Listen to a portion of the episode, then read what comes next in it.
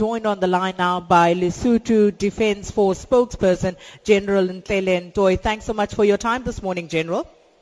Oh, in fact, I'm Major Ntoi. Thank you, ma'am. Now, General, uh, over the weekend there was also uh, the incident whereby one of uh, um, uh, the Prime Minister's uh, personnel was killed. Now, what do we know about who was responsible for Sunday's assault at this time?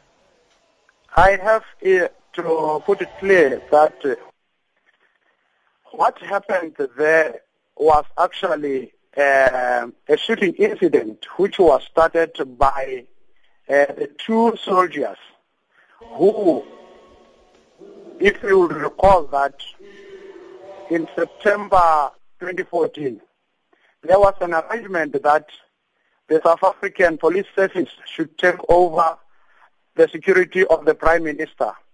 And uh, all the LDF personnel, that is to say the army personnel, were ordered by the LDF command to return to the barracks and to return to their respective units for that matter. And uh, those two who actually uh, started shooting at the vehicle checkpoint, which was manned in close proximity to the SADC house on Sunday, they were not, they are not part and parcel of the Prime Minister's security. The person who lost life actually is a private security personnel who was guarding a building nearby in which those two assailants, after they started opening fire on the LDF rental. Now, uh, the two suspects that you talk about, uh, would you say that they were operating alone or are they part of a larger group of people?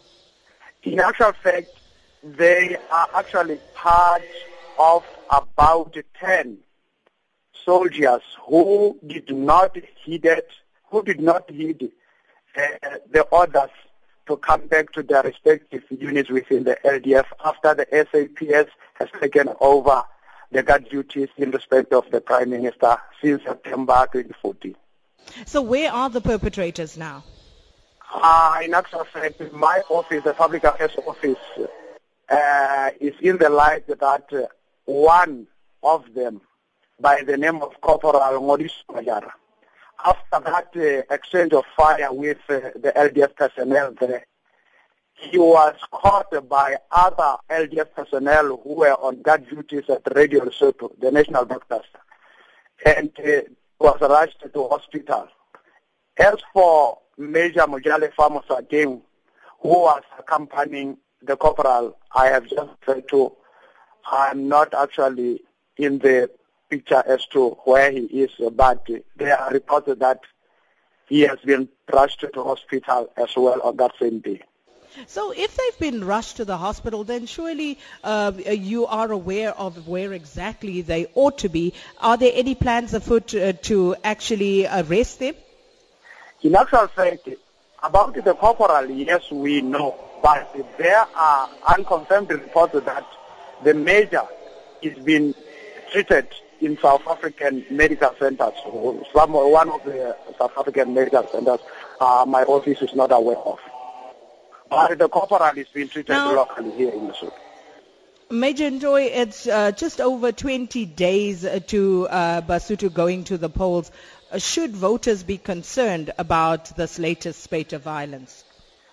In actual fact, we as the LDF, we are charged by uh, our LDF Act of 1996, Section 5, that the defense force shall be deployed, amongst others, to prevent or suppress terrorism or internal disorder.